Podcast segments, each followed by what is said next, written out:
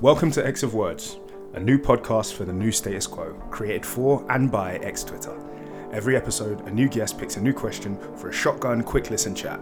One question, two voices, 10 minutes.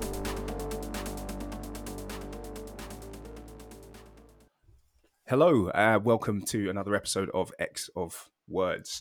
Thanks for coming back. Thanks for spending your 10 minutes with us again.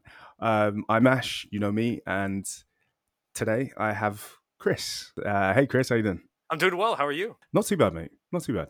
So today's question is about Wanda. We're going to be talking about how Krakoa should handle Wanda moving forward. Um, and with that, now you know me, now you know the guest, and now you know the question. Our X starts now. Um, so, case of Wanda. What do you think? Bullet point it. I think it's a really fascinating development because, you know, with the simple fact that in a couple of weeks, WandaVision is going to launch phase four of the MCU on the 15th of January.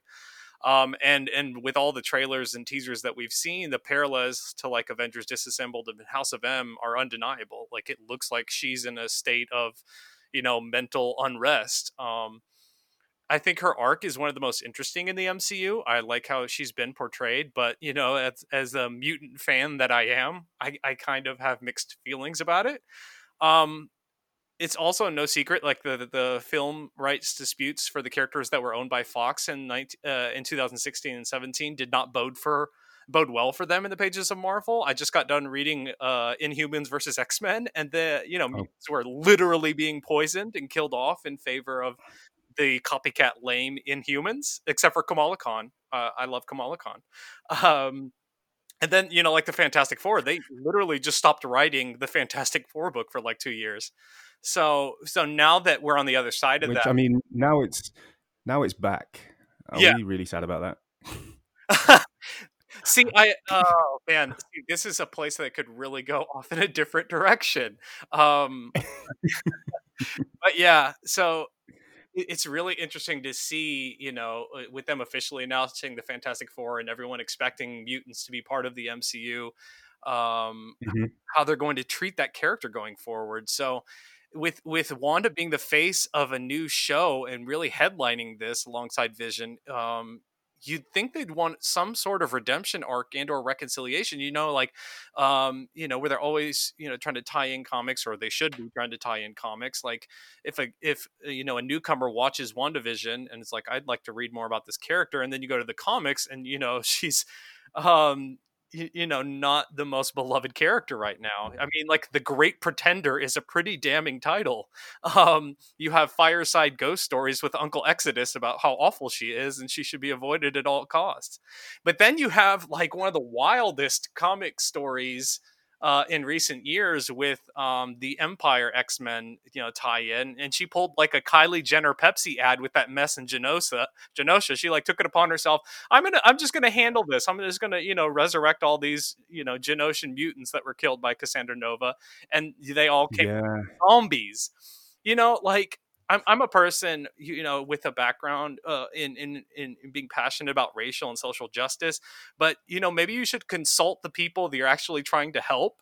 Um, she didn't know about the resurrection protocols. Maybe if she would have, like, you know, talked to somebody Asked about it. Somebody, yeah, yeah. Did, you know, yeah. but she she went on like a year long quest searching for these arcane at- artifacts with talking to absolutely no one, not even Doctor Strange or anybody, until she had already like shit the bed. Um, so it, she reminds me a lot of like an out of touch couple that like adopts a black child and then refuses to teach them about black culture and then you know like it's just, oh. just really uncomfortable like the the way that her story arc has been in in the comics it is um and it, it kind of sounds like you want um integration because i suppose the broader question is how the how the marvel universe is going to handle her moving forward but also how the comics universe is going to play with the sort of uh, Marvel Cinematic Universe and the TV shows to give the character a sort of coherent identity because she has suffered a lot of um, identity crises mm-hmm. in her past. You know, she's been a witch, a mutant. She's had chaos powers. Uh, wasn't it the Ultimate Universe where she had like probability powers? Or she's never really had a clear all I remember all I remember about the Ultimate Universe is she and her brother were getting a little too conjugal. That's all I remember about the Ultimate Wanda. Oh, yeah. Thanks, thank you for bringing that back. I'd managed, I'd managed to live about three years of my life with that piece of information not in my head. Um, but yeah, now it's in, it's back in there. Oh god. we just did, well, we just did we just did an episode on the Nerd Byword about the worst comics we ever read, so it's kind of recent in my memory. Oh god, yeah. Okay, um, I'm definitely not going to go read that again. uh, but but yeah, it kind of sounds like uh, you want you want things to be integrated, and for people who watch the movie to be able to go and get a background or understand what they're seeing. Um, because I think I think you're right. I mean, the the cinematic universe has probably drawn so many more millions of people or uh, into comic lore, um, and it can be quite a jarring, confusing jump. Mm-hmm. Um, but then, oh, you know, is there a part of you that wants the the comics to be sort of purist and and just stick to their own stories? How do you feel about uh, the comics and the and the films deviating? Well, I, I I'm certainly like I, I don't want it to come across that like you know we should all just hold hands and sing kumbaya because I think that's far from the the best path you know the best path to towards the future and towards you know reconciliation. I think this needs to be dealt with.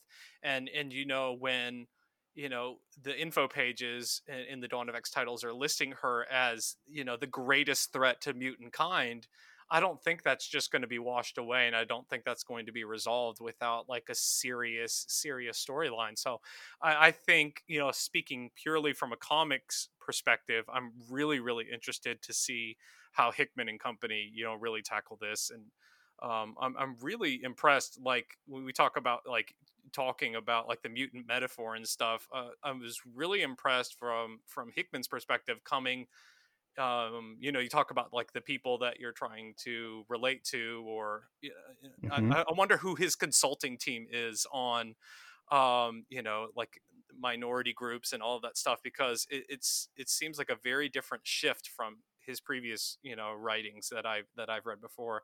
Um, so you know, with her being listed, with her being listed as the greatest threat to mutant kind, that's not something that can just be pun intended snapped away. You know. But it's, it's very true. And I mean, I totally agree with you about the shift in Hickman's writing. Um, I think I talked about this with Wesley in one of our previous episodes. Yes, yes, um, I remember um, that. And yeah, that, that would totally, totally agree. Um, and also, it can't just be wiped away. She's a single. She's a she's a one woman genocide machine. Yeah. All the things that they are fighting to prevent, she can make happen if things go wrong in her life. so I'd be surprised if, given all the plans that we've seen, given how sort of meticulous we know Cyclops is, uh, given how how much we know Moira knows, um, whether there isn't some Wanda shaped contingency plan. Yeah. Of like how you depower or take her off the board at, at, at, the very least get that girl some strong antidepressants and get her um so, some serious like mental health work because she is just pure chaos like uh, when she's not in yeah check. yeah or like just get her to mind her business yeah just, like, just just stay on that side of the picket line kylie stay over there with your pepsi mind your business like yeah. please stop bringing like Honey. the entire mutant population yeah honey, honey, you've been retconned. You're not a mutant anymore. so where does she stand now? Like, what do you, what does she do? Where, what is she? I have no idea. Uh, see, I don't follow her because you know she's not a mutant anymore, so I don't really follow her story. I did like some brief Google deep dive. That's cold. Stuff. That's cold blooded. Yeah, so, I mean, like but then again, like at the same time, she's one of the most interesting people in the MCU. So like, I'm, I'm kind of torn because I, I think Elizabeth Olsen does a great job in portraying her and, and makes her interesting. Mm-hmm. But then, like, you know, I can't deny 30 years of fandom for the mutant side and what she did. I, I'm still shaken 15 years later after House of M. Oh, I mean, I couldn't believe it. I mean, it, it was. Ooh, damn. we have a minute. So, okay, that stopped. Uh, what What do you think they should do? What How would you do it if you were in charge? I really think that the I think that the council needs to be involved, and and, and it needs to be like you said, like a contingency plan with with uh, like we're at, we're at a point right now in in mutant books where all of the greatest mutant minds are are together, and and I think it all these heads put together, something has to be handled to you know where they're taking out like these preemptive threats so I think um, all their heads together, uh, you know, to, to, to, truly bring all these different perspectives, I think would be the best case scenario. You want Krakoa to treat Wanda the way the Illuminati treated Hulk? Yeah, for sure. Yeah, just like get a get an anti-Wanda team. Yeah, hang on just a second. Who would you put in it? Who would you put in it? Pick three mutants that you would pick to counter Wanda. And I'm sorry to, I know this is such a dick move to do this to you when we've got like 20 seconds, but yeah, sorry. Jesus. Um, um, Mag- Magneto, I guess. Um, that mm-hmm. the, for the father, faux father aspect. Um, uh, Apocalypse isn't available anymore. Um, let's see, Hope. Uh, to to like uh, max out those powers, and then I guess Charles, Charles and Mags together, they're a dynamic duo. So why not pair them together? I think I'd go with like Domino. I think I'd probably go with like I'd need someone. See, see, given more time, given more time to consider, I, I might come up with a better team. But that's just like right off the top of my head. I think that was an amazing team, man. Any, anyhow, uh, that's all the time we got. We have now hit the end of of our X of words. Uh, thank you to everybody listening. Thank you, Chris. Thank you, man. Uh, it's been a pleasure to have you on, mate. Absolutely. Uh, I've been Ash. I've been Chris, and this has been X of Words. Bang.